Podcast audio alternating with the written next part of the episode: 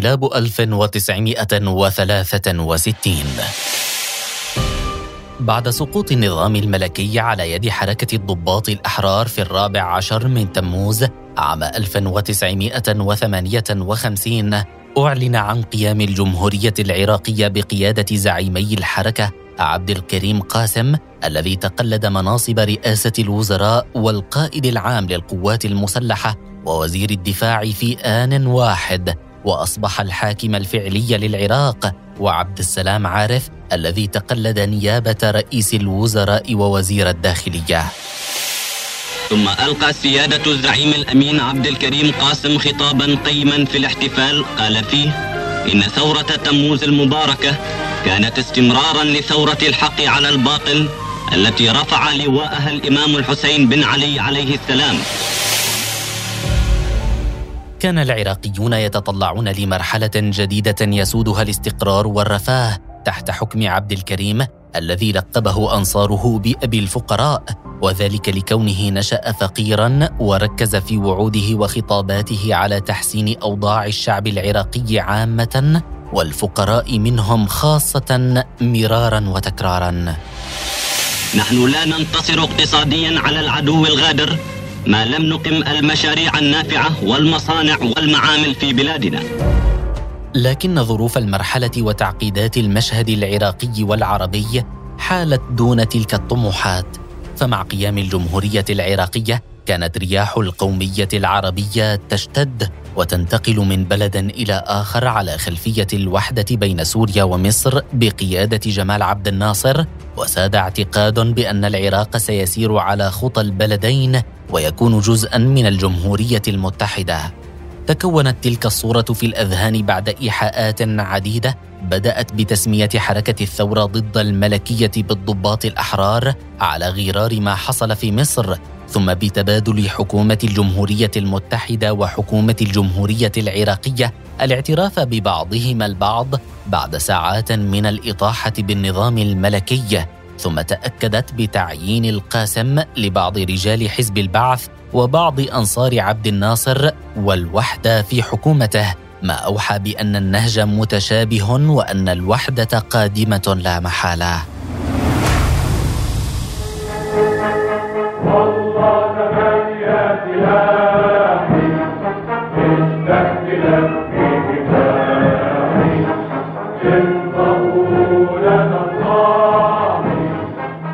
تطلع العرب لتلك اللحظة التاريخية وتخوفت كل من بريطانيا والولايات المتحدة من توسع رقعة الوحدة اولا ومن تمكن الشيوعيين من الحكم في العراق ثانيا.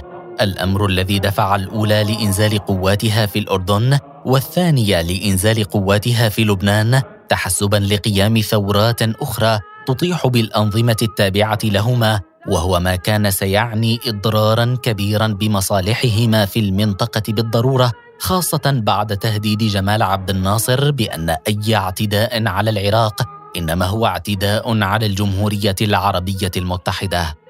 لكن عبد الكريم قاسم كان يغرد خارج السرب برؤية خاصة حول عراق بعيد عن الجمهورية المتحدة ومستقل عن الجميع وهو ما اتضح جليا عندما أصدر قرارا بمنع طائرة الرئيس جمال عبد الناصر من الهبوط في بغداد بعد أن انطلق الأخير في رحلة إلى الاتحاد السوفيتي ومنه إلى العراق الذي لم يستقبله قط. طمأنت الخطوة وأرضت كلا من بريطانيا وأمريكا لكن في ذات الوقت أغضب القرار وما بدأ يظهره القاسم من نهج كلا من القوميين العرب والناصريين على حد سواء وعصفت الخلافات بين الأحزاب والقوى السياسية حتى ضمن صفوف الضباط الأحرار الذين تحولوا من رفقاء إلى فرقاء فاشتعلت جبهة معارك داخلية وأخرى خارجية مع الجمهورية المتحدة لتعود الاضطرابات وتكون سمة المرحلة فيما بعد.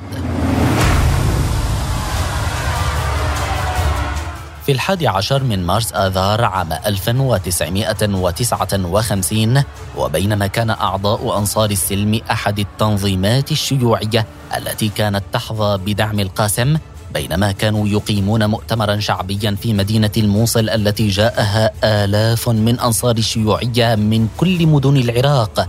قام عبد الوهاب الشواف أحد أفراد الضباط الأحرار قبل إعلان الجمهورية وقائد حامية الجيش العراقي في الموصل بعدها.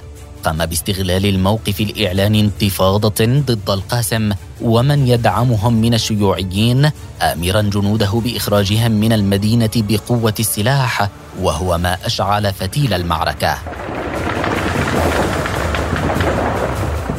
أعلنت الإذاعة المحلية في الموصل عن الانتفاضة.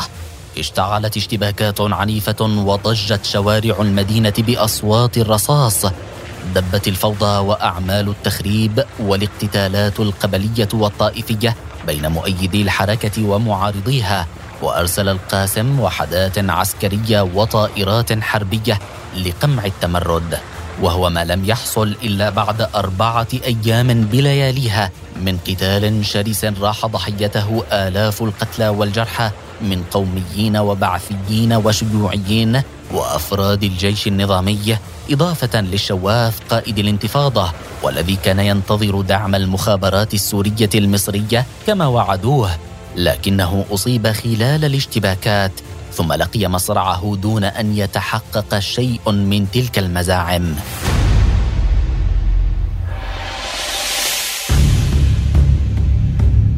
وئدت حركة الشواف لكن المؤامرات والخطط بقيت حية تحاك ضد عبد الكريم قاسم نتيجة الصراع السياسي الداخلي المستمر.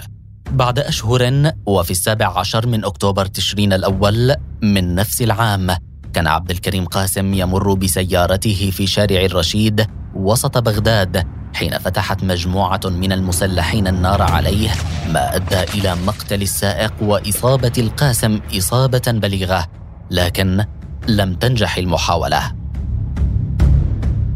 بدأ قاسم بعد ذلك بتصفية حساباته مع خصومه من القوميين والبعثيين وحتى من رفاقه القدامى في الضباط الأحرار حيث كان على رأسهم نائبه عبد السلام عارف الذي أعفي من منصبه بداية ثم اعتقل وحكم عليه بالإعدام ثم عفى عنه القاسم وخرج لاحقا. شنت قوات القاسم حملات اعتقال واسعه ضد أعدائه وجروهم إلى الزنازين بتهمة الخيانة العظمى. أحيل المتهمون إلى محكمة الشعب برئاسة فاضل عباس المهداوي الذي اقترن اسمه باسم المحكمة وذاع صيتها في أرجاء الوطن العربي بسبب بثها جلسات المحاكمة على الإذاعة حيث أعلنت عن قرارات إعدام كثيرة بحق المخالفين خاصة من البعثيين وصارت مثالا يضرب في الأحكام الجائرة والبطش السياسي.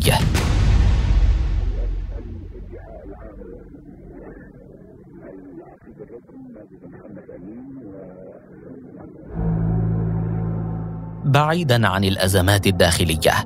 بدأ نظام عبد الكريم قاسم يعاني من أزمات خارجية وشيء من العزلة السياسية على الصعيدين العربي والدولي. فعلى خلفية التوترات بين الجمهورية العراقية والجمهورية المتحدة. أعلن القاسم عام 1961 عن سحب عضوية بلاده من الجامعة العربية التي كانت تحت الهيمنة المصرية. من ناحية أخرى، اختلف مع بريطانيا على إثر سعي الأخيرة لمنح الاستقلال للكويت وهو ما دفع القاسم ليعلن رافضا. أننا لا نريد ضم الكويت إلى بلادنا أن الكويت جزء لا يتجزأ من العراق.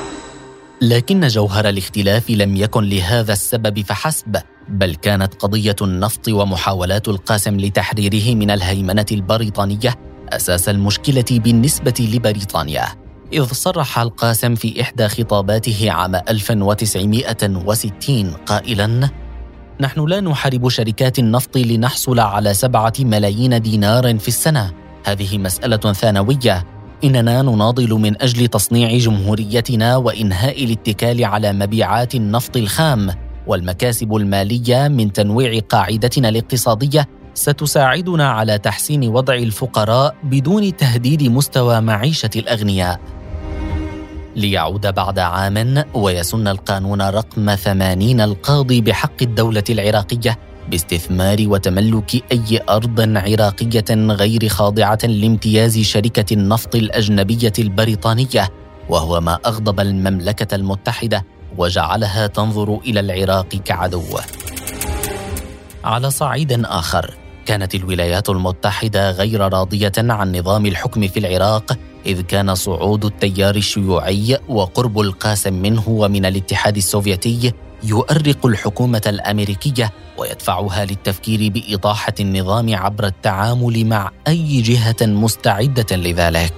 كل ذلك كثر من أعداء عبد الكريم قاسم ووسع عليه جبهات المواجهة ومهد لوقوع الحدث الأهم في السنوات الخمس الأولى من عمر الجمهورية العراقية.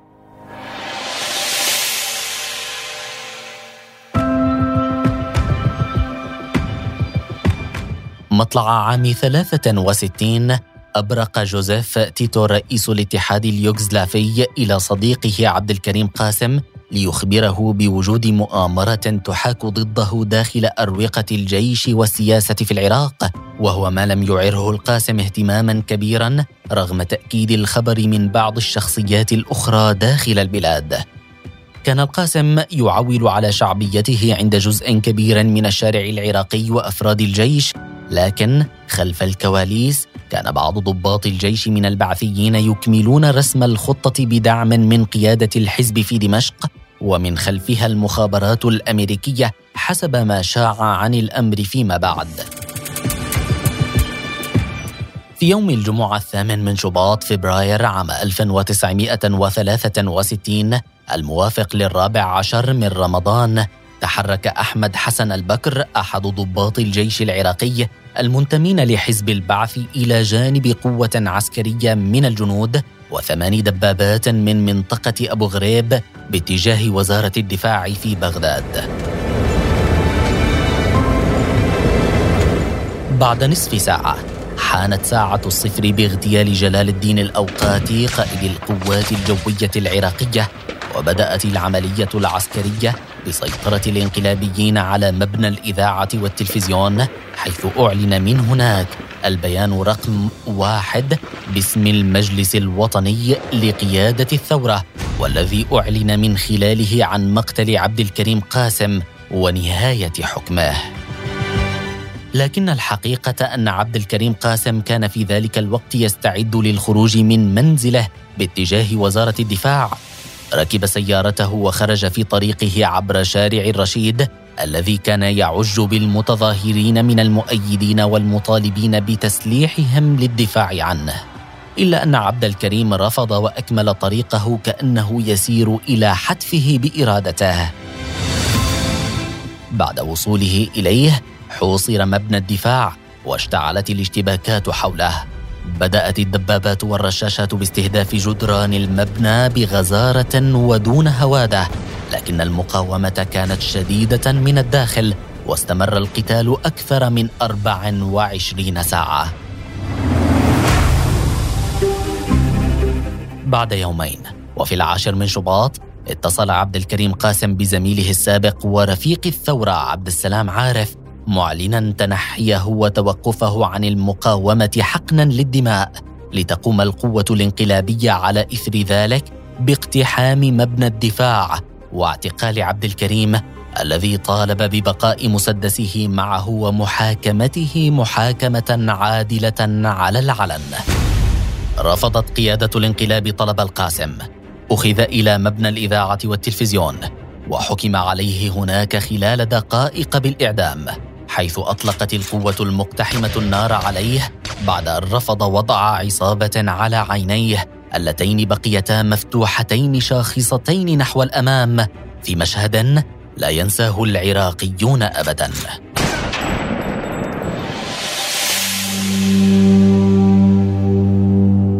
رحل القاسم مضيفا إلى التاريخ العراقي شخصية جديدة إلى قائمة طويلة من الشخصيات الجدلية التي أحبها جزء من الشعب واعتبروا صاحبها زعيما وطنيا يحلفون باسمه تحت شعار ماكو زعيم إلا كريم وكرهه آخرون واعتبروه واحدا من سلسلة ديكتاتوريات شهدها العراق خلال نصف قرن إلا أنه في ذات الوقت حظي باحترام الجميع حين لم يترك خلفه في حسابه المصرفي سوى خمسة عشر دينارا بعد أن قضى حياته ينام على سريره العسكري بعيدا عن دعة العيش ورفاهيته وذلك باعتراف بعض مخالفيه والحانقين عليه حتى كصدام حسين حين سئل أيام محاكمته عن مشاركته في عملية الانقلاب فأجاب أنا قلت لك عبد الكريم قاسم والله ما أكرهه والله ما أكرهه وأنا أطلقت عليه الرصاص.